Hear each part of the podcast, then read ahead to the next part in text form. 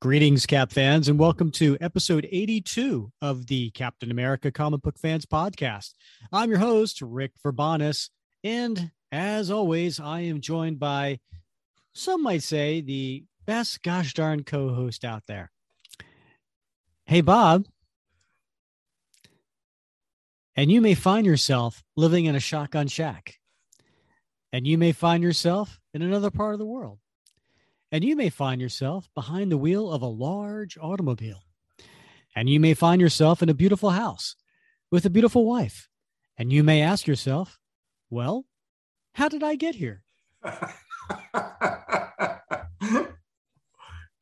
that's like a cultural touchstone. Yeah, yeah. Do you know you know what that's from? That's Talking Heads, right? Yes, yes. What's the yeah. name of the song? What's the name uh, of the song? Burning Down the House. Oh know. my god! I totally, don't know. Completely. I hate that. Song. I really, I never liked that band. I have to say. Oh, okay. The yeah. name of the song is uh, "Once in a Lifetime." Yeah. Yeah. Once in a lifetime. So, "Once in a Lifetime" uh, was on a live album that they created, and it was. Do you want you know what that live album was called? I have no idea. Stop making sense stop making sense. Yes. I do. Now, it does ring a bell. Yes. You know why stop making sense rings a bell? It was also the title to Captain America 307, which just happened to be the very first issue Mark mm-hmm. Gruenwald wrote for Captain America. I have to think this is all tied together in some way. I know, right? uh, yes. So today we're going to be talking with the author of Mark Gruenwald and the Star Spangled Symbolism of a Captain America from 1985 to 1995. So we're going to be talking with Jason Olson, the writer of the book. And the book, of course, is all about Mark Gruenwald's uh, time on Captain America. So I thought, what better opening to you, Bob, mm-hmm. than to give tribute to the very first issue Mark Gruenwald wrote of Captain America. Nicely done, nicely done. And I hope we maybe we'll come have an opportunity to talk to Jason about um, about that very thing, you know, the use of uh, the Talking Heads uh, album. Yeah, yeah. Gru was a, a, big Talking Heads fan, so he actually titled a few of his stories after uh, some of some of Talking Heads uh, lyrics or songs or albums. Um, so anyway, yeah, that's where we hmm. are, and we're going to be talking with Jason here in a few moments. Uh, but before we do, Bob, I just want to point out um, we got another five star review on Apple uh, on um, iTunes. And uh, you know we're we're always appreciative of our listeners who leave us a five star review uh, and and also you could do that on spotify and we also appreciate you just uh, subscribing and and just uh, making sure that you never miss uh, an, an, an episode yeah. these reviews it's like a deluge now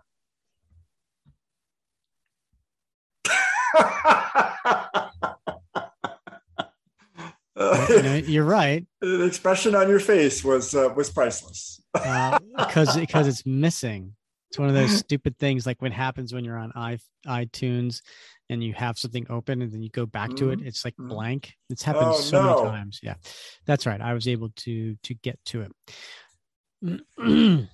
yes. So so Bob, this uh this five star review on iTunes is by someone referred to as Udlock. Udlock. It's huh. U U D L O C K. Udlock. Let's go with Udlock. Yeah. Right. Mm-hmm. Uh, they gave us a five star review, and it the title of it says, "Nice to have two Cap fan friends with me to wrap Cap on the way into from work." And he writes, or she writes, someone writes, Great fun and very informative for the Cap comic book hobbyist and scholar.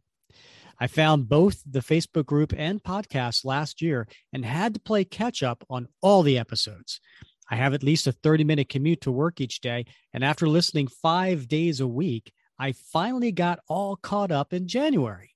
I now look forward to Wednesdays when each new episode drops. The episodes covering specific issues feels like Rick and Bob are reading to their kids before bedtime. Nothing better than story time with a healthy moral lesson with a what would Cap do message. Also, great insight on insider interview episodes. Bob, here's my favorite part uh-huh. of the review. You ready? I'm ready. One su- suggestion, though Bob, come to class prepared, dude. You're a college professor. Set a good example. I'm a school administrator, so I get to say things like that. Okay. Actually, it's pretty funny when you don't because it gets Rick really riled up. it, it is true. It does. Keep up the good work, Cap fans. Awesome. Love it. Yep. All right. So thank you, Udlock, for that five star review. And if you leave a five star review on uh, Apple iTunes, uh, we'll be sure to mention it here on the show. So be sure to subscribe. And also, one other plug uh, make sure you check out Captain America Comic Book Fans.com.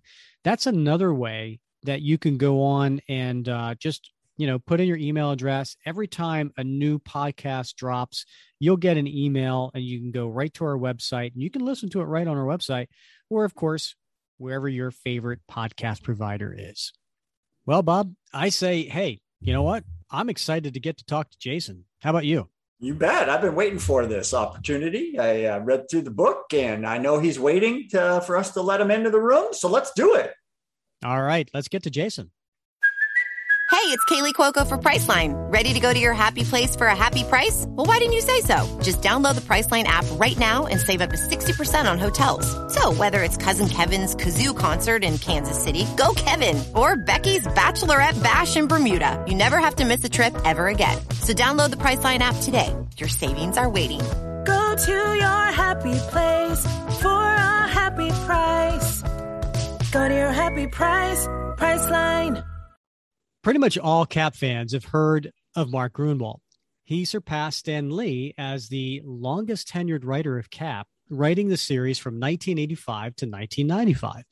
And during that decade, he introduced such characters as John Walker, who was the super patriot, then became Cap, then became U.S. agent, uh, the villain turned love interest Diamondback, and a slew of other villains from Crossbones to Flag Smasher to Scourge of the Underworld. And he penned such stories as Steve Rogers giving up the role of Captain America to be known only as the Captain. Uh, he wrote Bloodstone Hunt, Streets of Poison, and so many more. In addition, Mark was Marvel's executive editor, working on dozens and dozens of titles, including he was the mastermind behind the official handbook of the Marvel Universe. Sadly, he died at the young age of 43 as a beloved creator and editor and known as a generous, fun loving jokester. Our next guest, Jason Olson, has written a book diving deep into Mark's impressive decade as Cap's writer. The book's titled Mark Gruenwald and the Star Spangled Symbolism of Captain America, 1985 to 1995. So we're very excited to get into the book and explore Gru's Cap legacy. So, Jason, welcome to the show. Thank you very much for having me. I'm excited to be here. Well, before we we get into your book, uh, tell us a little bit about yourself, like uh, how and, and why you first became a fan of Captain America. Well, that takes us back a ways, doesn't it? Um, I started reading comics in about 1985. I think I was nine years old. And I remember the first comics I ever got. My, my mom gave me a whole handful of them to take to summer camp. And my summer camp experience was completely dreadful, but at least I had those comics. And the, I'd like to say that those were all Captain America comics to really create symmetry for our conversation. They were not. Um, they were the further adventures of Indiana Jones. So I was still in the oh, Marvel still, universe. Yeah, but, but not Cap. And um, and and I I found Cap um, on my own a couple months later um, as I got excited about every possible Marvel comic. For some reason, I was I was already partisan toward Marvel. I, I guess those great Indiana Jones adventures, and and I found issue 307 um, at a newsstand, probably in one of those spinny things, and and it caught my eye. Um, for a couple of reasons. One of which it had the um, the promise of the dramatic uh, retelling of, of World War II or dramatic flashback to World War II, and and so I, I brought it home to my my grandfather and we read it together. Um, he was a World War II vet, and and I didn't know it at the time, but that was my that was Mark Gruenwald's first issue as well as my first issue of Captain America. And so over the the years that followed, my grandfather and I read a whole bunch of them together and and then like like many of these stories about reading comics in the 80s and 90s i kind of lost touch a little bit and then revisited um, comics in general and cap and gruenwald in particular when i started college because there was a wonderful comic shop right across the street. And so it was such an easy way to to lose any um, expendable income i had even if oh, it wasn't lucky man. expendable. Yeah and and that got me back in there. And so at that point i've got to the tail end of of mark's run and i, I hit the the fighting chance and the, the issues that followed that. And so then i kind of filled in the blanks on that with back issues. And and then again more time passes and and then i i am going off to to getting different degrees and i've kind of lost a little bit of touch with the comic world and i got married and had kids and and and then i stumbled back into it again um, and got into pop culture research and became very interested in the idea of kind of getting into something in a little more depth. Wow. Well, you know, I got to say, I think for for me, you know, that time period you're talking about, you know, high school and college, uh, you know, and I think Bob agrees a little bit too. You know, um, many of the the listeners, you know, that's kind of a sweet spot, you know, when it came to to to reading, and so we all have a a love for that time period, right? Absolutely. When we first got into it. Um, so a lot of readers absolutely, you know, love cap, love cap, right? So, mm-hmm. and we've got thousands of of, of fans uh, in our Captain America comic book fans Facebook group, um, but not everyone uh, certainly commits the time and energy and resources uh, to to write a book on the subject. Uh, so, what motivated you to write this book? that's probably smart uh, on their parts to, to not do that. um, you know, what compelled me to write is, as I said, I was doing a lot of pop culture research. Um, I was presenting at conferences and writing a little bit about some various things. And I was at a pop culture conference in Washington, D.C. in 2019. And I was at the book fair and chatting with some editors and staff from McFarland and Company Books. And and we were just talking about some pop culture type things. And and after a little while, they said that if we had, if I had any ideas, that I should propose them and, and give them a, a, a chance to think about it. And maybe they were just trying to get rid of me, right? But but it, it made me think, like, you know, this could be fun to really delve into a pop culture topic. And I, mm-hmm. I went back to my hotel room and I, I started thinking, and and then these issues from Gruenwald came into my head, and I thought, you know, these were such a formative thing for me as a kid. I mean, I, I don't know if there was a writer that I read more when I was a kid than Mark. I mean, just going through all those issues of Cap, and I would go back and I, I loved the Hawkeye stuff. I was reading Quasar, I was just reading a ton of his stuff. Mm-hmm. And and I looked it up and I saw plenty of really cool articles writing about him and his legacy, especially on Cap. But there was nobody had done like the deep dive. And I thought, well, you know, this this might be kind of a fun thing to do. And I I, I proposed it to the the publisher, and they were on board. And um, so it it was a big project, but I I kind of plotted out the different issues. I, I read through everything again, and I I love them as much now as I did then and and so then i started to see things that i wouldn't have seen you know when i was even in high school. Um, some some really interesting um, cultural commentary and political commentary that we're working through these issues and and I came up with a list of things that I wanted to talk about, and then I just dove in, and it was a project that came together really very very quickly, um, and I, am grateful to, to my my wife and children for for allowing me to have the time to do it, um, because there were a lot of times just sitting at the kitchen table, uh, just working through different chapters and and coming up with ideas, but it was it was uh, it was absolutely um, a project built out of love for the material, and I'm I'm so grateful I got to do it tell us a little bit about your uh, you're an academic right and what your academic background is and what you're doing now i am a um, associate professor of english at utah state university and i have a background a phd in english with an emphasis on creative writing poetry um, and a secondary emphasis on different uh, the 20, 21st century poetry. Um, my master's degree is also in creative writing. Um, so my background is, is mostly in creative writing. I am currently working on a creative writing textbook um, that I'm writing that should come out in 2023, as long as I hit all those deadlines that I've said I would. Um, I teach writing and literature, um, and I my love of pop culture and comics works its way into my writing classes so often. Um, and whenever I get a chance to teach it, I try. Um, this summer, I'm going to be teaching a graphic novel course and so i'm always excited to get to do that. So i try to to weave those those interests in pop culture and comics specifically into my my teaching as much as i can. I i love hearing that because uh, you know i i used to weave that into my classes as a student mm-hmm. right? Like i used to somehow find a way to to write about comic books uh, in any of my english classes. And my my english teachers my english professors loved it because it was something different right? Mm. Like it wasn't the same old stuff they were seeing all the time. In fact, I, I know in college, I did a, a paper on comparing T.S. Eliot's Wasteland to Alan Moore's Miracle Man. And I, I got like an A plus on it, right? Because, you know, it was something they never seen before. Yeah. But, you know, but that's brilliant that you, you know, you're able mm. to, to, you know, inter, uh, intermingle, you know, your two passions yeah. And it's it's an amazing time to get to do this because unlike perhaps when we were in high school um, comic characters are, are pretty hot these days. Mm-hmm. Uh, you know, it was it was hard to convince people of how cool Captain America and Iron Man were back when I was in middle school, um, and now it's it's less difficult. Um, so you know, like I would tell my students when I was working on this book, and they were like legitimately excited about that, and and so it's really neat to be able to take those passions and then show them the application, like show the students, like, hey, this is what I did, and and show them that it's okay to to follow the things you love, even in a setting that might not feel like it's totally compatible with it. Well, I'm, gl- I'm glad you said that because, um, and I, I, did want to bring that up because I think a lot of maybe our listeners don't realize that there's this whole field of pop culture and critical analysis, and that there's conventions and there's books and there's journals that address this. But let's get to the book. Um, in the introduction, you asked the question At what point should we stop regarding a work as a mere text and start thinking of it as literature? So, what's the answer here?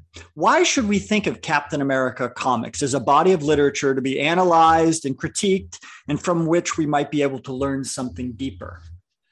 I, I want to talk, I, am going to answer this question, I promise. But, I, but I'm going to start us off by taking us back to my MFA thesis defense. You know, I already said I got, I got a degree in creative writing, so I had to sit in a defense with my my advisor and, and other people. It's a horribly intimidating process as they they they ask you just grill you question after question. And you know what friends? I got through it. Um, it was great. I got through it. I had a great conversation. My advisor um, chairing this committee said well i think if no one has any other questions we can go. And and i was you know halfway out of the seat ready to just get out there and go hang out with my friends and just you know the, get through this. And then one of the people on my committee said well wait wait. I've got one more question just just one more question. I'm like, okay, you know, well, what is this? And like, question, like Columbo, right? Just yeah, ah, exactly. just one more question. Right. He was, he was an English department Columbo. And and and so Professor Columbo then said, so so let's say that a, a student comes into your your office to talk about poetry. And, and I'll, I'll use the example that he gave in 2001 here also. And, and this student really loved this poem that you assigned in class. Yeah, and the student also said that they really love this song by Britney Spears that they just heard on the radio. How do you talk to them about how different these two things are? And I, will tell you what, you two, I bombed this question. I, I, can't, I, can't, remember what I said. Um, I'm glad there's no recording of whatever I said because I'm sure it was terrible. I had a foot out the door of this room as I was answering this question.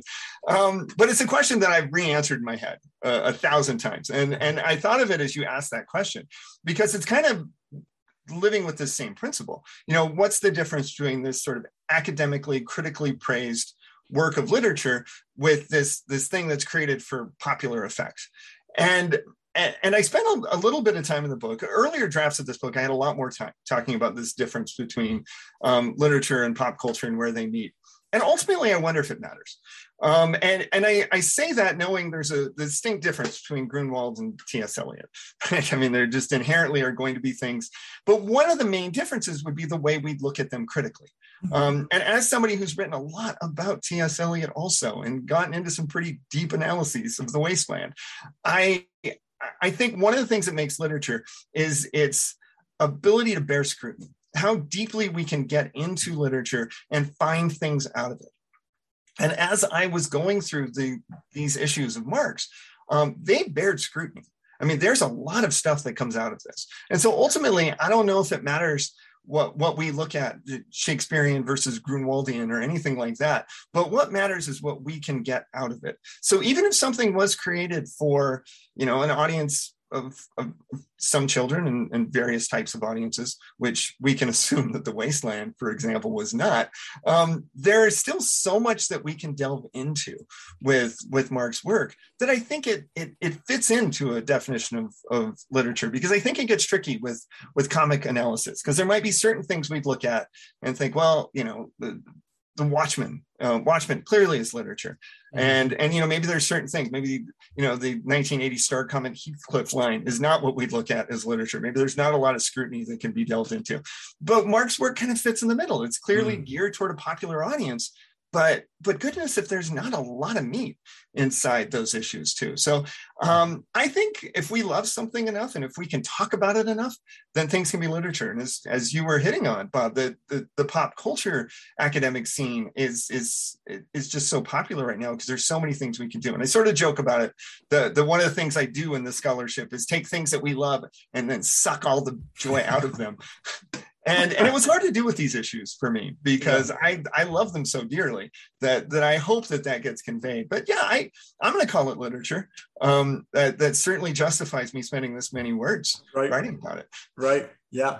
So one of the other uh, one of the other I think foundational assertions you make in the introduction is you say that Mark Gruenwald's Captain America is very much a product of its era, both artistically and politically. And you make the case that it is, quote, completely aware of the political climate, climate of the era, unquote. We'll dig into those claims a bit more as we go along, but generally speaking, what do you mean by that? Mark's a writer that is very much aware of when he's writing, but it doesn't like plaster itself over everything that he's doing. And so what's really interesting is there are these insinuations of the outside world that are going on politically that that motivate the characters and the actions that take place. Um, the the captain storyline, the road to the captain, the captain, all, all the stuff that you have done such a wonderful job talking about over the last few months and will continue to do. Um, there's no way you can read this and not think about like the Iran Contra stuff and think about ways in which the the the government was maybe not being as honest as it could have been during this era and and so i think that mark is is definitely tied into these things um, he also does that culturally there are all sorts of little cultural touchstones that are working their way through these issues and and so i think that that mark is very much thinking of, of these issues and, and Captain America as being part of this era. Um, there are some comics that I could go back to them and think, well, this could have been taking place at any time. You know, maybe the, the, the drawings of the hairstyles and things, maybe that looks pretty 70s or 80s, but this could be any time. Um, Mark's 10 year period had to take place between 85 and 95. Um, and that's true of the stuff at the end, too, um, because the, the sort of climate politically and certainly in the comics industry changed so much from 85 to 95 that the things that he's doing at the end of this feel like they only could have existed during that period as well. Hmm. Mm-hmm. Um, Are you talking about Capwolf? I, I, I, I, to a degree, yes. Um, because you know, I, I had a chapter. I, I will say this, Rick, but I had a chapter about Capwolf and about Teen Cap that, that were in there that I ultimately decided to pull. Oh. Um, and and I know that's a disservice to all of us, perhaps, or perhaps it wasn't. You haven't read it. Um, and and I think some things that are interesting about Capwolf. I love his, it. It's got his cap. Rick's Rick's uh, showing off his Capwolf T-shirt right now yeah. I, I would reveal my Capwolf tattoo, but I'm not going to do that. oh yeah, please don't. And I, yeah. and I don't have one. Um, but I, I think you know what Capwolf kind of gets at with the Wolverine guest appearance is is these these popular characters that are very very different than than and Steve Cable, Rogers. Yeah, yeah, and yeah. and you know in that series you get so many guest stars. There's some cool stuff in Capwolf. There's very little doubt about that. Um, it gets a little diluted with the guest stars. As it goes on. But but there's an essence. What that chapter was, not that you asked me about that, but I'll answer it. What that chapter was that I ended up um, not using was taking the idea that there are a couple of storylines where Cap physically is changed, like into a teenager or into a wolf, whatever the case may be. And yet Steve Rogers is never gone. Um, that even as a teenager, what that means is like, okay, he doesn't quite have the strength and he doesn't have the super soldier serum. So he's going to have to reason his way out of these situations. And as Cap Wolf, um, he can't communicate and think as clearly, but the Steve Rogers is still there. Mm-hmm. Um, and I think that's such a wonderful thing that Mark does is we never lose track of Steve, even when he's a wolf. Um, even as a wolf, he's still motivating all the other wolves um, to, to, go in there into battle. And, and I just love that. An inspiring wolf, yes. Yep, yep. He's one of the most inspiring wolves I've. Yeah, absolutely.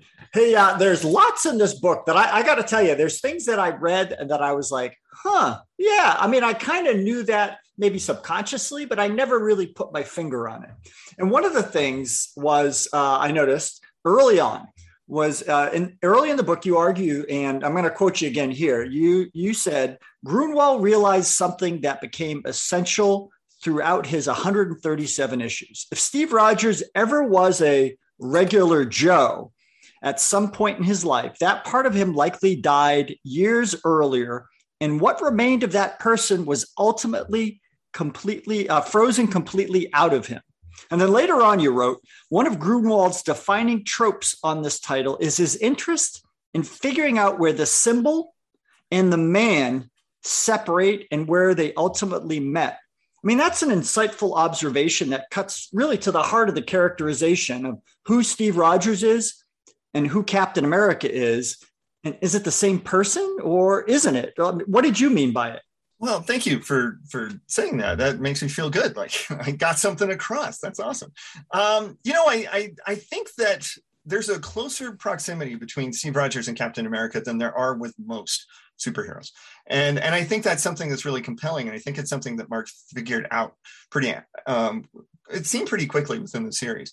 Um, Cap is also much more Steve, I guess I should say, so much more aware of his status as as a myth than a lot of other superheroes seem to be. Um, that's not to say that he's more myth than like for the audience than other superheroes are, but his own sort of self awareness there's that that weird story. Um, it's in the the the 50th anniversary issue. I think it's 383. Um, the legendary America one, the one where Cap mm-hmm. lands in some strange world and starts hanging out with John Henry and Uncle Sam and Johnny Appleseed. It's a completely bizarre story, um, and the whole story is about whether or not you are myth or if you're a person if you're a man. And and steve is unwilling to accept that he's passing that that he's ready to be just looked at as mythology at this point. And that's really an interesting thing because the the idea that for the reader he's fictional and he's mythological and and he's all of that. But within his own universe within that earth 616 of the marvel universe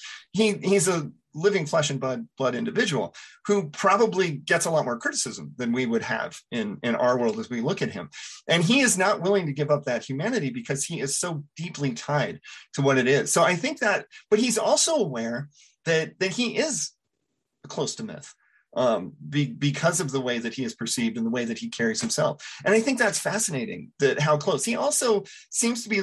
He's protective of his secret identity because he's a Marvel character in the 80s and 90s, and they all were basically. But he seems less concerned about protecting that secret identity than some because there's almost no real gap between the two. I mean, it feels like they're very much the same, especially as it goes on you know, it feels like maybe at the beginning there, there's a little more illusion of the, the difference between Steve Rogers and Captain America. But as it goes on, Steve is very aware um, that there's just not much space in between the two. Would you would you say that the myth, when you talk about a myth, that it's similar to what uh, an icon, or is that a different type of uh, explanation? I know. I think that that that fits. I think that makes sense. I, you know, I, I, I like using the word myth because it it sort of stands almost as an imaginary figure as we would look at it. Um, and and so there's something that's almost within even his own universe. He wouldn't be seen as being quite human, where these other superheroes are much more human, and we see that in execution. You know, mm-hmm. um, we see other superheroes who have a very clear distinction between their their secret identity and their their costumed identity and you've got characters like hawkeye who are a little more casual perhaps out of the uniform than than cap. So i think i would be fine with using either of those terms right? Or but symbol. I, I, think symbol yeah, yeah probably uh, is something that's been used quite quite often when referring to captain america. Yeah i i use it uh, liberally within the book too. And yeah. And, and because he sees himself this way you know i mean I, and that's a difference between a lot of characters like Cap would probably hesitate to be seen as a symbol, but Steve Rogers embraces that full on. Um, he wants that because that's going to make his mission easier to to convey. Where other heroes, uh, other Avengers would probably be much more reticent to do that um, because he takes his role as symbol as myth so much more seriously, perhaps than others do. Yeah, I agree. So, um, you know, getting back to Mark Gruenwald, the you know he's been referred to lovingly as the the continuity cop uh, of the Marvel universe, right? He he had this uncanny ability to remember the most minute details, um, and and which quite frankly probably why he was so involved or not involved, but the genesis came from you know the official handbook of the Marvel universe, right? Uh, and and how he got the role as executive editor, um, and and we talked about the introduction of your book towards the end of it, you wrote, um, quote, while Gruenwald's adherence to continuity is rightfully applauded, he was uninterested in continuity merely for its own sake. What is most important for Gruenwald, and what makes him potentially troubling to some readers or critics, is that he's willing to disregard certain elements of the character's history. So, what do you mean by this? And, and can you maybe give some some examples? Yeah, I, I, think the most obvious examples would be things like, um, you know, Cap is very staunchly not going to drink over the course of Gruenwald's run. And there are moments, I can't remember what issue it was, but there's one where he's having a beer with Sam right at the beginning of an issue. Um, the the the very anti-gun approach that, that Gruenwald has for Cap over the course of this run can be very clearly contradicted by things that we would see in earlier, especially back in the, the war issues. Um, because they were those were continuity issues that were really not important for Mark as far as building the character. And what mattered most was going to be the character building um, of, of Steve and Cap into what he wanted them to be. This being said, the the continuity um, reputation is completely valid. Uh, it's kind of remarkable to think of just how brilliant he was in keeping everything connected. I, I always love to think about that that issue 307 when like editors were asking what he was going to do on it, um, because often when a new writer would come in, maybe not as much back then, but you know they they maybe start with a cleaner slate. Um, and and Gruenwald just none of that. Um, and if they asked him, so what's your first issue going to be? Well, you know, I'm gonna gonna have Cap on a plane for for a good chunk of it because he was in the UK in the previous issue. So so we got to get him back. Like, oh, okay. What's he going to do on the plane? He's going to sit there. He's going to take a nap. Um, and and well, what's the main action of the, the story going to be? Well, um, Nomad is going to uh, fight a new villain. I was like, oh, that's interesting. So we're going to build Jack up and build Nomad up. Yeah, yeah, he's going to be the star of this one. So what are your plans with him? Well, we're going to write him out in about six issues. He's going to pretty much be gone um, because that's what he he wanted to make sure that the, the continuity was maintaining itself, and it wouldn't have made sense to just um, write off Nomad in an issue or, or, just completely dispose of Bernie. He cared about making those steps as as we go through, and his um, his ability to, to pull characters out of the the seemingly the seeming ether is remarkable. Um, and and yet, when it came to the the the integrity of the Cap character, he did things that maybe could be seen as contradictory to what's there before, without any explanation. Right? I mean, there's there's not a, a footnote that explains why Cap was having a beer in an earlier issue under a different writer, uh, because that was less important to him. Right. And I and I think also along that lines of the whole drinking, uh, was it Mark Gruenwald who who retconned that his dad was an alcoholic? I, I can't remember. I believe so. I think yeah. it was. Yeah. So he obviously had a strong opinion on that. Yeah. Uh, but you brought up Jack. You brought up Bernie. Um, you know, these are characters in, in Steve's life, right? Um, and and so you you make the case that Gruenwald made a concerted effort to kind of unwind the previous writers efforts to to humanize Captain America by giving Steve Rogers a private life. You know, he had an apartment, he had a girlfriend, he had neighbors, real world jobs, like he was an artist. Mm-hmm. But in contrast, you offer that Gruenwald, quote, slowly pulls Steve Rogers out of faking a place in the real world. So, can you maybe expand on that? Yeah, I I think that it's it's it's interesting to think of Steve Rogers as having a normal job and having a non-super powered, non-adventurer girlfriend and, and circle of friends. And and I think that as Gruenwald moves through this run, that it sort of made sense for him to to focus on the adventuring and the avengering, I guess, a little bit more specifically. And so those characters while he never writes them out completely, and Bernie maintains a presence through, through a good chunk of this run, that there was an interest in kind of seeing how else he could interact with the world. Um, so, so when I say, when I kind of imply that these other writers gave him a more human side than Mark did, I don't, I don't know if that's necessarily what I mean, because I think Mark makes him human, but it's kind of mm-hmm. what we were talking about before, that Steve Rogers is not an ordinary guy. Um, and, and, and so he still has a job as an artist, but it is to write or to draw, sorry, Captain America comics, which is fascinating, right? I mean, the, the mm-hmm. levels of meta that we start to get into are, are incredible. Um, and so even his real world job relies on Captain America and his knowledge of everything to do with Captain America's physicality and movement. He he gets a love interest as it goes on, but she's another adventurer, and so so it kind of moves everything toward that direction as Mark goes on. And I don't think it sacrifices Steve's humanity. Um, I think it just kind of pivots it into a world that he's more comfortable in. And, and so that's what I meant by faking it. Not that Steve Rogers couldn't pass off as a normal human person, um, but he might not, right? You know, when when we're looking at like um, Clark Kent, we see a, a kind of a dopey guy, the way that he portrays himself. And then we see Steve Rogers walking into Marvel Studios to, to hand in his pencil work. Um, of course, they're going to think, wow, that guy, that guy could be Captain America. Look at that guy. Um, and, and I think that's a really fascinating part of, of what Mark does with this. Yeah, and that's a good point because, you know, he does still personalize them but i will i will maybe offer this as as a kind of like steve was a little awkward and a little dopey in yeah. that issue where he and rachel go on their first date right yes. like he he was so old fashioned and and out of touch as far as the last time he'd gone on a date mm-hmm. uh so that was kind of a a, a great mark gruenwald-esque story uh yeah yeah down to to painting Steve in that regard. And then also some of the other things that you touched on a little bit.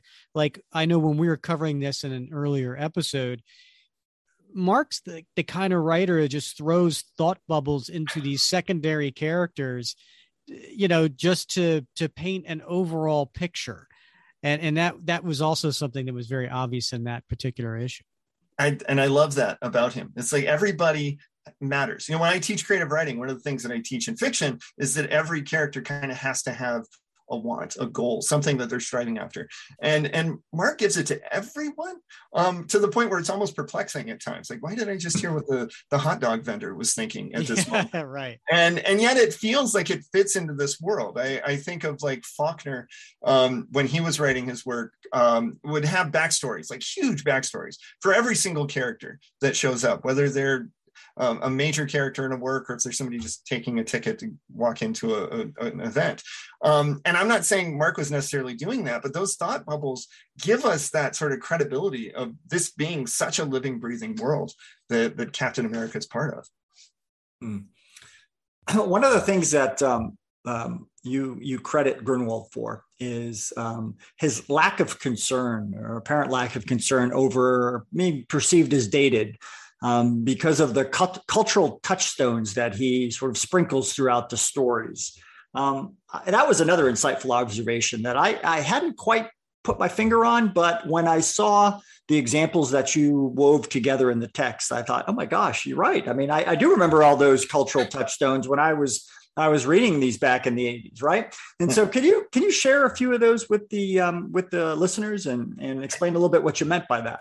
Absolutely. I, I, one of the first things you can do is start Googling some of the titles that he comes up with. And there is a lot of talking heads references um, in, in a lot of the titles that he provides.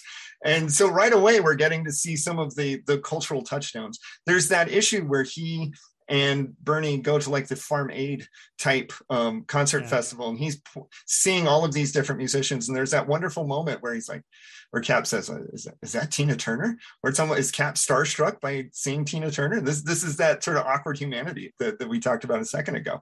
Um, there's a lot of references like that. Later on, Free Spirit I think mentions her her heroes or Michael Stipe and Mother Teresa and Captain America, and and so there the, he was just unafraid to put stuff that he liked in these issues. And I've, I've had a chance to get to know Catherine Schuller, um, Mark's uh, wife, um, and mm-hmm. we've talked a little bit. And she said that he was just crazy about um, the Talking Heads, uh, among other things. And and it's been fun to kind of get a sense of that because he just puts it in there. And I love that in a writer. I love when you get a sense of a writer's personality and the things that they like and the things that they care about.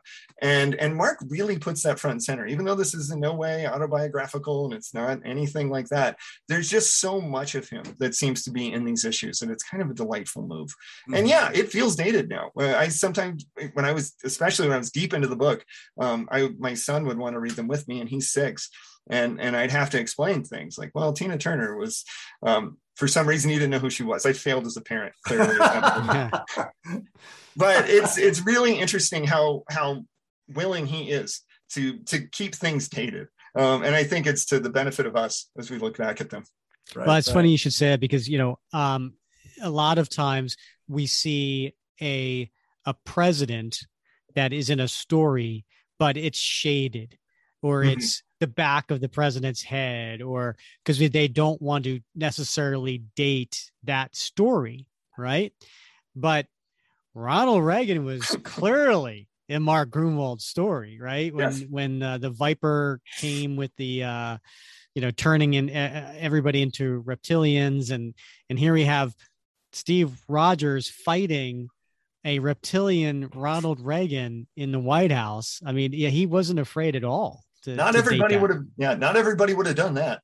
Uh, and and I, I think it's just such a wonderful moment. Yeah you're right. I looking back at like Englehart's Secret Empire for various reasons that president remains shaded um, during during that storyline. And and so it's interesting to to kind of think about how we see Reagan drink the the tainted water that turns him into a, a, reptile, and it's it's a wonderfully weird moment that, that Mark provides so so many moments like in those issues. Yeah, let's let's touch on that a little bit more shall we i mean you spend quite a bit of time in chapter two which which is entitled captain un-american steve rogers and positive patriotism mm-hmm. and you spend spend time differentiating the captain america of the englehart run from the one that emerges in Gruenwald's. and contextually speaking of course englehart and Gruenwald are writing in and for two very different eras the nixon and the reagan eras respectively can you tell the listeners what some of those key differences are and how these shape the author's respective approaches, especially around how Captain, uh, Captain America embodies this idea of patriotism? Sure. I, I think one of the major differences is that when Nixon was under his deepest amount of scrutiny, um, deep into Watergate, the public opinion against him was uh, catastrophic for his long-term success as president. Um, everybody had turned against him. People lost complete trust in government. And in Reagan, during the Iran-Contra affair, people did not trust Reagan. Uh, it's there's some amazing polling that I found that showed that barely anybody believed Reagan when he talked about the Iran-Contra affair. But he still had pretty large amounts of support. Um, so there was like this cynicism that was starting to come in that maybe we didn't get as much during Nixon. It was almost like the Nixon scandals um, soured the country on the sort of just default respect they would have for the office of the presidency. And by the time we get to, to Reagan, it's like, yeah, he's lying, but it, everything, you know, the things seem to be okay for some people. And so there was a, a, a, less pushback on it during that time. And I think that that educates both of those stories. That the Englehart story is, it, I, there's a really interesting letter to the editor in, in the uh, Gruenwald era where somebody accused the two storylines being exactly the same and and I the editor was it uh, Macchio, I think. Macchio, yeah, yeah, um, argues that point, uh, and I think really splendidly, saying that the difference is in the the Secret Empire when when Steve becomes Nomad in that storyline, that that was him kind of rebelling against everything. He was rebelling against the, the, the government. He was rebelling against the people. He felt that they had lost faith in him. He had lost faith in them. Steve's in a terribly dark place at that point. Um, in the in the the Gruenwald story, it's different. Um, he hasn't lost faith in the people at all, um, but he has lost faith in the government. In fact, I mean, he's so determined to make sure he serves the people. He is not comfortable with the concept of, of being tied too much into governmental red tape. And so I think that that's reflecting these different times is that, that people were cynical, but they weren't completely disenchanted because perhaps that disenchantment had already occurred in some ways. And, and that, oh, go ahead. No, no, I was going to say, I mean, because you go on and you close that chapter by suggesting that um, ultimately uh, Cap's decision to to stop being Captain America is is a remarkably patriotic act, and and and you and you go on to assert that it's probably the most patriotic act that he undertakes during the entire Gruenwald's run. Is that why? Because he still, uh, in your view, he still believes in the American people. It's just he's suspicious of of the powers that be and rightfully so. I mean, it turns out that the powers to be are under the control, at least to somewhat, of the Red Skull. So, so Cap's spot on in this assessment. Mm-hmm. Um, yeah, I think so. And and you know, we've talked about how Steve Rogers and Captain America are so deeply intertwined. And so, what could be more difficult for him to do than to give up that uniform and that shield? Because that's something that he's saying is identifying to him um, to, to the, the mission that he has and the mentality that he possesses. And so to sacrifice that is a massive massive sacrifice. And and he he worries and the main thing he worries about is that well that means somebody else is going to wear it. And what if they do a disservice to to this uniform and the shield? Um, because that's how deeply entwined he is with it. And so i think it is patriotic because he's willing to overcome those concerns, to give up this thing that is defining to him um, because he knows it's for a greater good. And, and I, I think that that's a, a fascinating thing. And I think it is a deeply patriotic act. So I stand by that. I like that. I'm glad I wrote that. We stand by it too. Thank you. So, uh, a good part of your treatment of Gruenwald's run explores the contrast between Steve Rogers, Captain America, and that of John Walker. So, first, tell us a, a bit about why Gruenwald introduced Walker as Super Patriot and then gave him the Captain America mantle for a year and a half. And, and what was going on at the time, both, you know, culturally, politically speaking, that, you know, may have influenced Gruenwald's creative impulse here? I think the, the, one of the first things that that Mark does is introduce these characters, these villains, especially that are ideologies. And and so one of the things he was kind of interested in is like if if Captain America is patriotic, then does that mean patriotism is innately good? And and he started to push back a little bit on that. And like, well, what if we had a darker side of patriotism? What would that look like? Well, it looked like the super patriot, right? Um, this character who feels disingenuous, who is using his patriotism as sort of a, contest to, to show how much better I am than you at this. And so the Super Patriot debuts, I think, to provide a darker aspect of patriotism. To contrast with Steve's very uplifting and positive patriotism, we get this very negative view of patriotism. Um, I think it's also telling just the way that that the character is conceived and the way he looks. Um, you know, he's very um, Dolph Lundgren Rocky Four, right? Which totally fits into the timeline. That's from 1985, yeah, and so we're we're right at the timeline, and and so we've got this this sort of I will break you type figure who appears to contrast with Steve, who looks a lot more like maybe a. a um, uh, let's see who who would be a, a, a good a good match for, for him at this moment. Robert Redford, right? Who's got kind of a, a, Robert Redford vibe. Who was in movies like Out of Africa in 1985, and so so it's sort of like looking at this sort of pat, this aggressive figure versus this more thoughtful one. And so I think that one of the things that also inspired Mark, and he said this in an interview that I found, that that fans were sort of asking him to make Captain America more like Rambo. Yeah. And and and Steve Rogers, as he says, could never be Rambo. There's there's no way I can do that. But I'll give you that and so he brought in Super Patriot and John Walker mm-hmm. to fill that void. So here's this Dolph Lundgren Rambo looking figure um, to to fill that void, and and it works as a contrast. We see how that kind of figure, this this character with a different perspective on the government, at least at the beginning, much less cynical, willing to believe anything, um, versus Steve who who is coming at it from a much more thoughtful perspective. And and so it's really interesting to see how that darker side of patriotism kind of manifests itself when it has the uniform on too.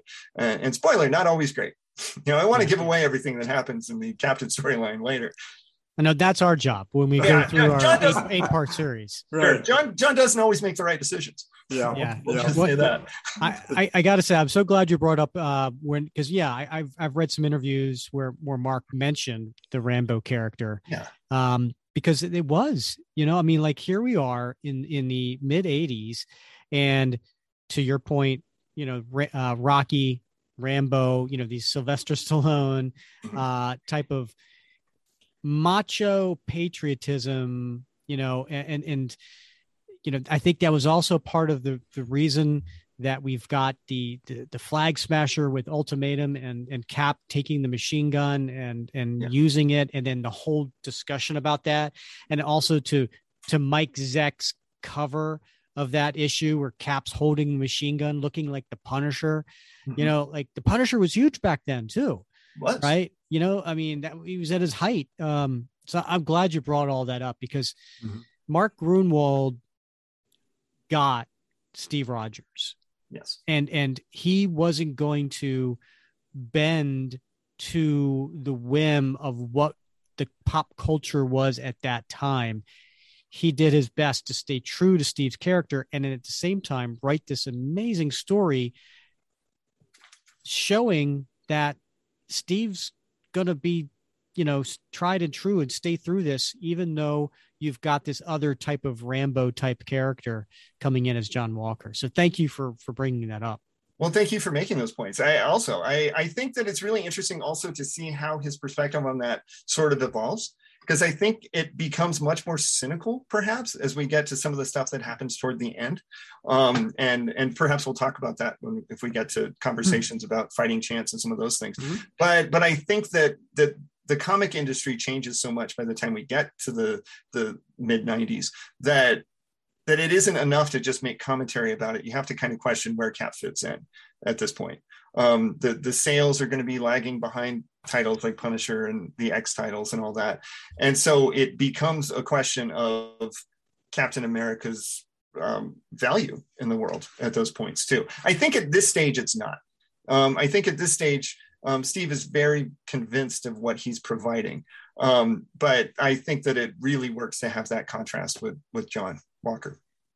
I don't want to quibble though, but um, I do think uh, the Rambo of, of Rambo 2 First Blood Mhm. is very different than the uh, original Rambo. And, Oh, gosh, uh, yes. you know, the, the original, which was very formative in my uh, my development as a young man. So It, it's it's amazing how uh, Stallone made sequels in which he forgot what the original movies were. Yeah, he, he seemed right. to do that a couple of times. did that a few times, right? Yeah. So, But so I I want to apologize uh, in advance uh, to to the listeners, but I do think this is an important point, and it's a, but it is a bit academic. Yeah, so you contend in chapter three that Walker's approach to patriotism is a quote sort of aggressive response to the worldview of cosmopolitanism. Sure. And that rings true. And we often talk about this idea of a, a co- cosmopolitan view of patriotism, particularly around Steve Rogers. Hmm. Um, and his view that the American dream is, that, I mean, it's not just a, a, a nationalistic response, it belongs to everybody equally at all times and all places. But, you know, for the sake of, of, of, of listeners who may not be familiar with this term, can you explain what you mean by cosmopolitanism? Um, because you're not likely to hear that in everyday parlance, right? You hear it maybe in a classroom, political, uh, you know, science or political philosophy, um, but it's not something we we talk about at the water cooler. And, and then, can you share a bit of your thinking about how this idea relates to your assertion that Steve Rogers embraces a somewhat cosmopolitan perspective when he prioritizes the interest of humanity over the interests of of nations? Sure. I, I I think that there are a few different ways to define cosmopolitanism. I'll kind of keep it simple here uh, for the sake of our discussion. and for it's- me fair enough. um, I think that it's, it's Rick's, it's Rick's con- just thinking, of, is, is this the magazine? yeah, it's the one where they have the how to keep your man how to get your man is that the right Yes. no okay in in Utah, they have the nice little black little barriers in front of it, so you can't Oh, right. the cover in newsstands. Um, cosmopolitanism, I think one way to think about it is that it's the the people are there. Um, the nation is there to support the people, and it's not necessarily the people supporting the nation. And and I think that that works as, as- there's more nuance perhaps to that, but I, I think that's the way I kind of want to distill it right now. Um, where it, it's where a, a place where John and Steve really stand in contrast with each other, um, because that that deep trust that John Walker has in the government to steer him in the right direction, which dissolves as, as his storyline goes on. But it it's kind of built on the idea that the country is here um, for the, the people to do right for it. That that it's the country that matters. It's that's that's the entity that we're all here to contribute. That we're here to benefit this thing. Um, where the cosmopolitan perspective is that well, people are what are most important, and so there's really less value to to the, the the state as there are to the people that are within the state. And and i think that's closer to what steve thinks. But steve is not anti-nationalism. You know we get that through the whole flag smasher storyline um, that flag smasher is there to talk about how the world would be so much better without any borders at all. And steve's not there for that because he sees value in in nations representing people but he's certainly not there to see the, the the the nation is the end all for it even his nation even the one that he wears very proudly in every part of the uniform um, even that is only as important as the individuals that it serves I think that clears it up. Thank you very much. Okay. You know, uh, but yeah, it's a complicated concept. I, but It we is, do bring it is. about it. We do we do talk about it quite a bit. So I think Absolutely. I think thank you for for clarifying that. rick are you still with us I'm sorry, what? I just okay good he's back So, in uh, you know, later on in the book, chapter five, actually, you um, you write about Gruenwald's efforts to to de-emphasize Cap's World War II origins in order to focus on the changing world of the the mid 1980s to 1990s. And later on, you write that Gruenwald doesn't let Cap dwell in the past. Uh, and again, this is another thing that, like, uh, when I read I read that, I said, "Huh." Reflecting back on on you know the Gruenwald run, I'm like, yeah, that's something I hadn't quite noticed, but it rings absolutely true. But let's drill down into that a bit. Can you explain what you mean by this and, and maybe give some examples? it's it's especially clear when you read like the entire run you know when you you read some of the stuff that precedes and some of the stuff that comes after um, it's sort of an anomaly in how little it actually talks about world war ii that doesn't mean it doesn't um, it just pretends it doesn't exist because that's not what's happening at all um, but in that very first issue of Gruenwald's, he has the dramatic flashback to the invaders and, and World War II. And then for the most part, it isn't really mentioned. And when it is mentioned, it's it's like significant, it's substantial. There's there's a moment where he finds all of the dead supervillains at the bar with no name, and and he has a, a sort of a flashback where he thinks that I haven't seen anything like this since the war. Um, and so there are these moments where it's almost like a PTSD sort of hits him of things that he's he's maybe been con- holding back. And so there there isn't a lot of it. And when the the skull is re- reintroduced, which was inevitable that it would happen, right? Um, the skull is not wearing like the the green smoking jacket kind of get up that we see in earlier incarnations. He's totally Gordon Gekko, Wall Street greed is good by this point. Um, and so even he is not really dwelling on World War II at this point. That, That was another mean- Gen X reference you just did, by the way. Just for those who may not get Wall Street, but what I'm here for. Um, and um, and and but that's not to say that there aren't other characters who aren't fixated on on World War II because when we get the Acts of Vengeance storyline and Magneto um, confronts him, uh, Magneto's thinking about World War II, friends, in pretty dramatic ways. Yeah. Um, and and when we get the the uh, Shea Stadium skivvies uh, battle between Kingpin and and Red Skull, um, Kingpin suddenly is a patriotic hero during this battle, which is sort of a weird role for him to fill. Um, and he calls him a Nazi scum like repeatedly, if I'm not mistaken. Um, and so there are characters who are thinking constantly about this, but Steve isn't necessarily, and either is the skull. The skull is kind of moving into a, a different philosophy and a different perspective. Still a fascist, still a horrible, horrible character, but but kind of pivoting a little bit away from from that at least directly. So I, I'm glad you brought up the Red Skull because um, you, you you devote several pages contrasting Gruenwald's characterization of the character uh, and uh, and how he's betrayed by previous writers in the series. Can you give us some examples and tell us, you know, why Gruenwald, why would he take this approach to such a, a well-established character?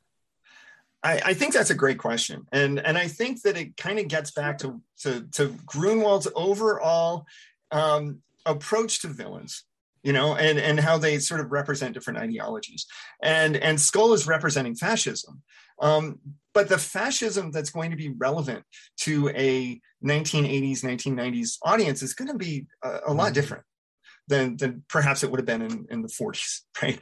And so I think he's kind of making that pivot toward this. Um, just the overall idea of World War II in 1990, just for instance, it didn't have the same cachet um, as it would have in earlier generations. There was another war that media and literature was more fixated on um, in the 80s and 90s, and that was the Vietnam War.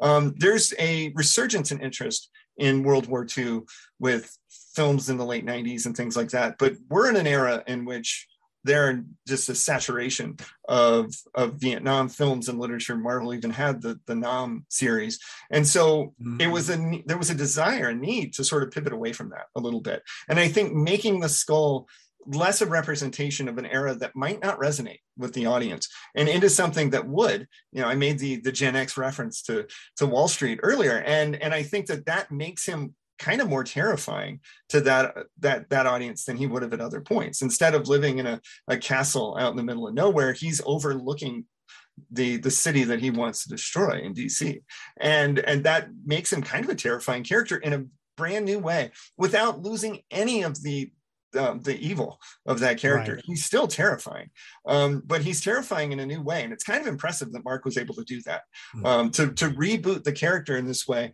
without losing any of that. In fact, I think he's probably more scary in a way. You you go back and look at some of the speeches and some of the earlier incarnations, and it's just these random spewings of words that the Red Skull is providing: um, revenge, vengeance, killing, and you know lots of dot dot dots, lots of just random words he's much more calculated by this point, and I think that makes him uh, a, a, a, a more of an '80s '90s nuanced villain, as much nuance as the Red Skull could ever have. Yeah, you know, it's interesting that you bring that out because Gruenwald did that with the Skull.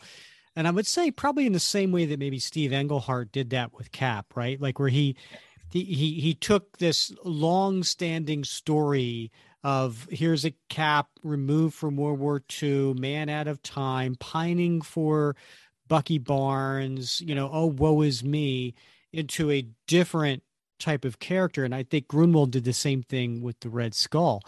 Um, and then, you know, you talk about this in your book um, in chapter six that, you know, all these different adversaries, right? And, and how they really more defined cap, right? Yeah. So, you know, there's this you, you make the case that many of his adversaries are, are specifically intended to, and quote, define Cap as the character Gruenwald wants him to be.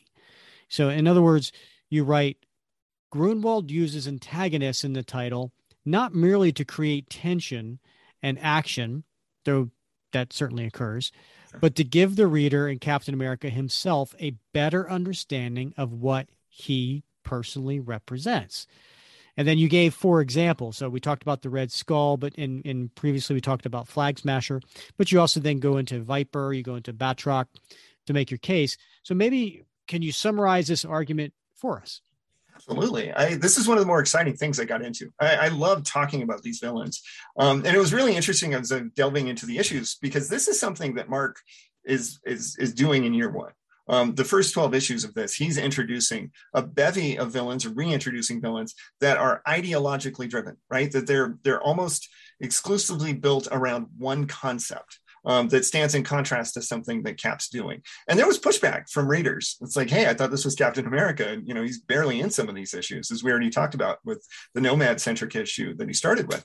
And it's true, but it's a long game. Um, Mark knew that he wanted to be on this title for a while, and he was.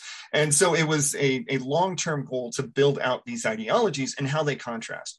And as we've already talked about, the, the skull stands as a symbol of fascism and sort of 80s decadence and, and, and uh, never ending evil.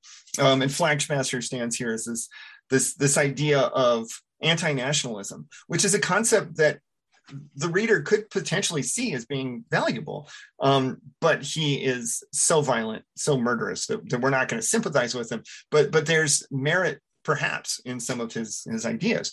The Viper is is a nihilist, right? The Viper just wants to destroy. Just whatever can be destroyed needs to be destroyed. And so it's it's fascinating when you get that pairing of Viper and Skull um, as the run goes on, and and it, two characters that you would think, oh, they, these are characters that will hit it off in in ways that I don't even want to think about, um, and yet Mark gets us to the point where, like, no, they're not compatible in terms of their ideologies because, and the skull actually lays this out. She's an nihilist, and her plans are are so that if any of them ever worked, the world's over. You know, I mean, everything's done um, if any of her plans work, and that's why she's always stopped because there wouldn't be much Captain America stories to tell if the Viper ever succeeds. And so there's that moment where the skull says, like, you know, I, I he he kind of admits that he's impressed with her, but I can't support a nihilist because then what am I going to rule over um, if if her plans ever succeed? And so it's that kind of contrast between the two.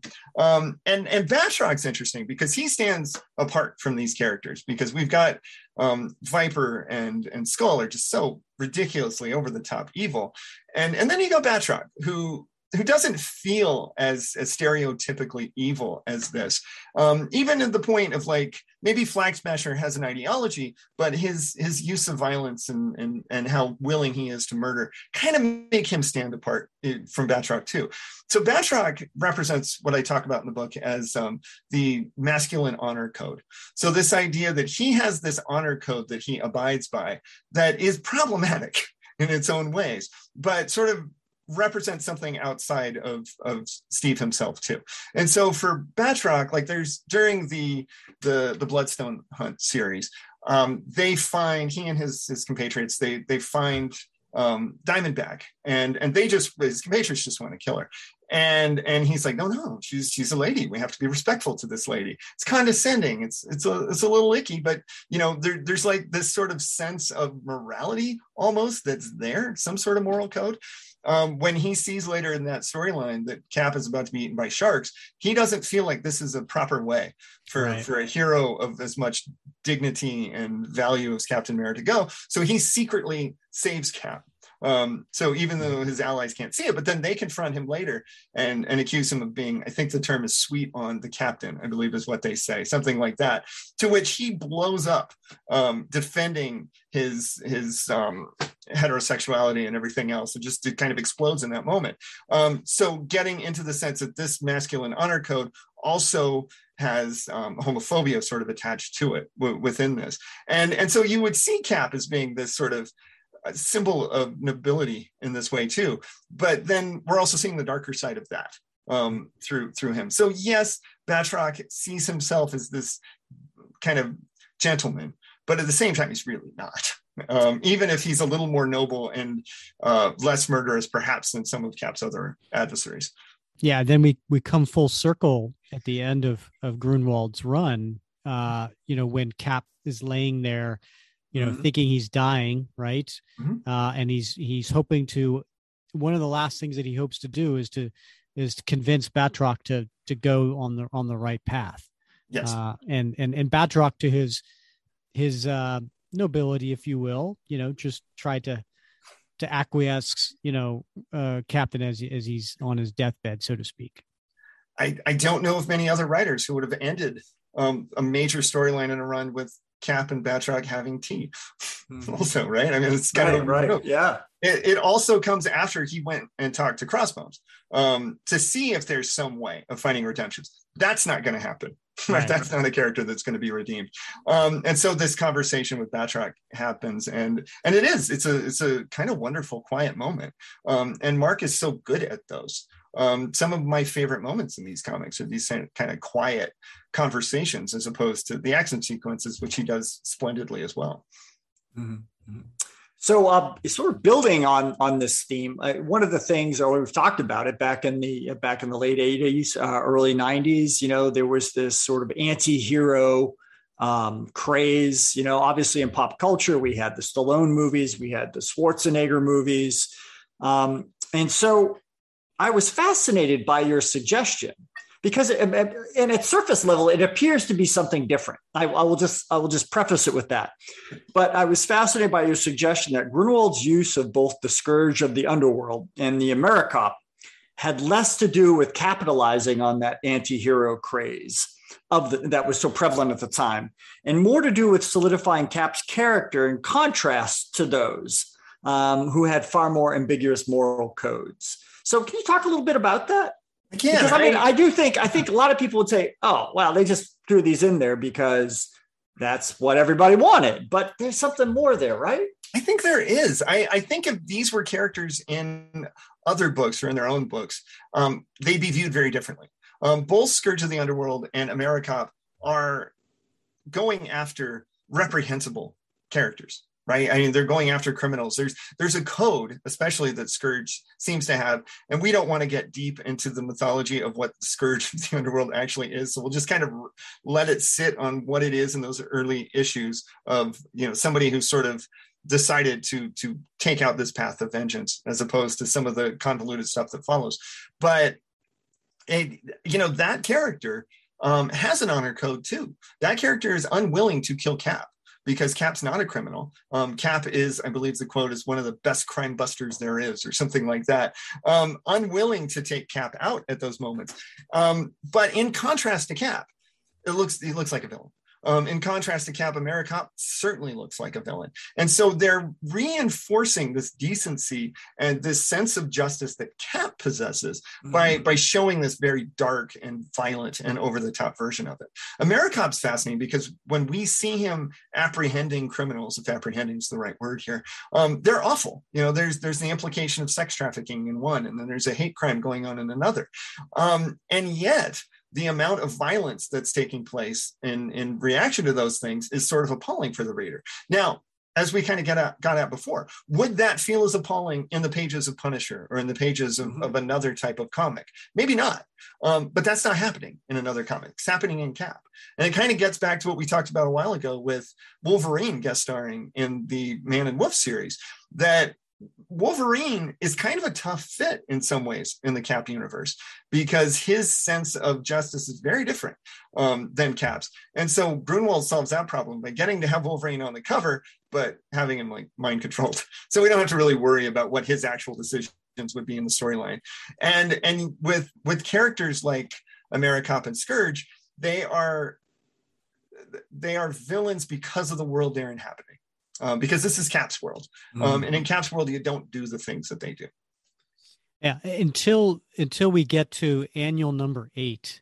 Yes. Right, where we have Cap and Wolverine, uh, mm-hmm. and and we get to dive a little bit, you know, deeper into that. Um, so that that was a, a fun story, and I think yes. that that annual eight ends with Cap telling Wolverine, "You'll never make it in the Avengers" or something to that effect, and then of course, you know 20 years later, Brian Michael Bendis gets Wolverine into the Avengers.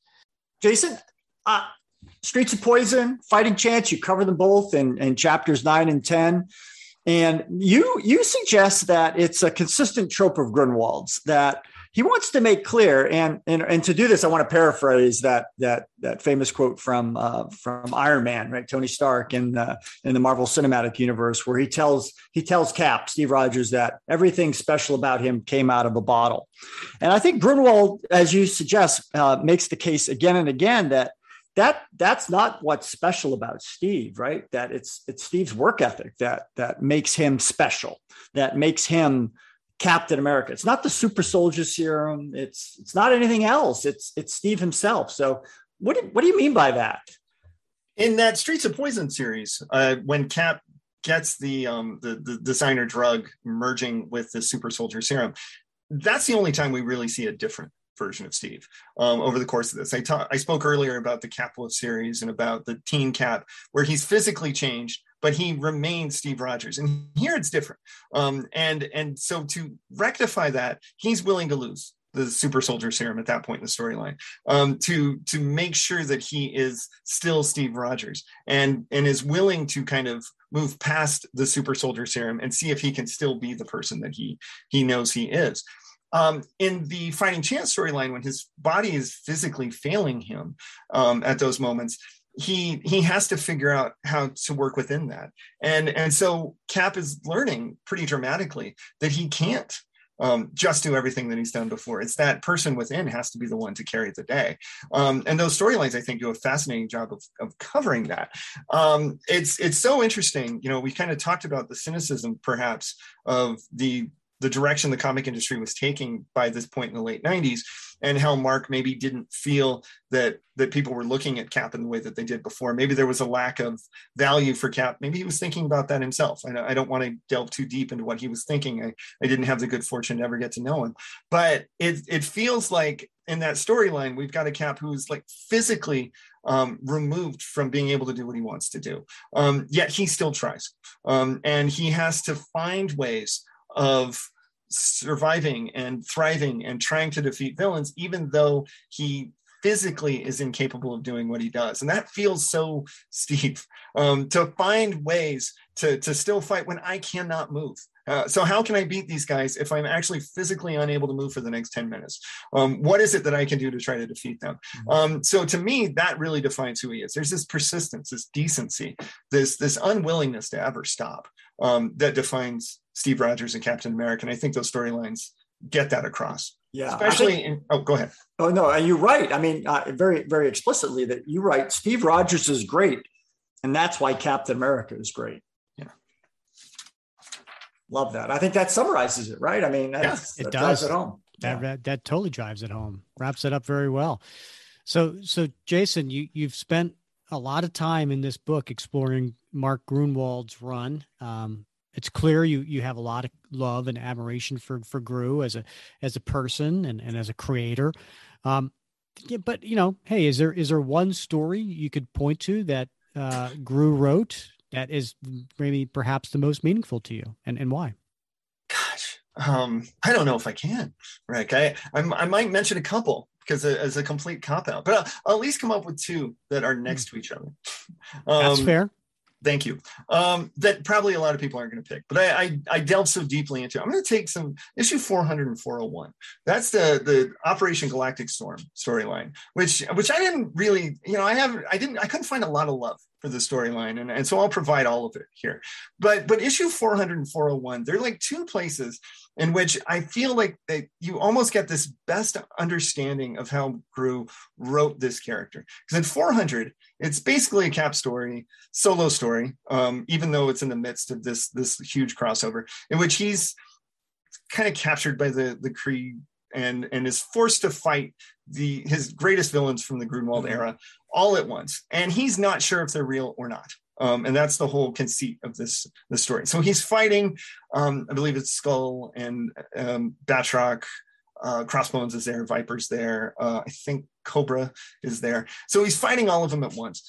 Yet the whole time, as he's fighting, and they're exciting sequences, well drawn and, and well rendered, um, he's thinking, how do I figure out if this is real? And so it's this fascinating approach to, to. It's not just in, I'm not just going to try to destroy everybody here. It's like reasoning and trying to figure out. And it turns out that all of these characters are manifestations that are created by Steve's psyche and his memories and his understanding.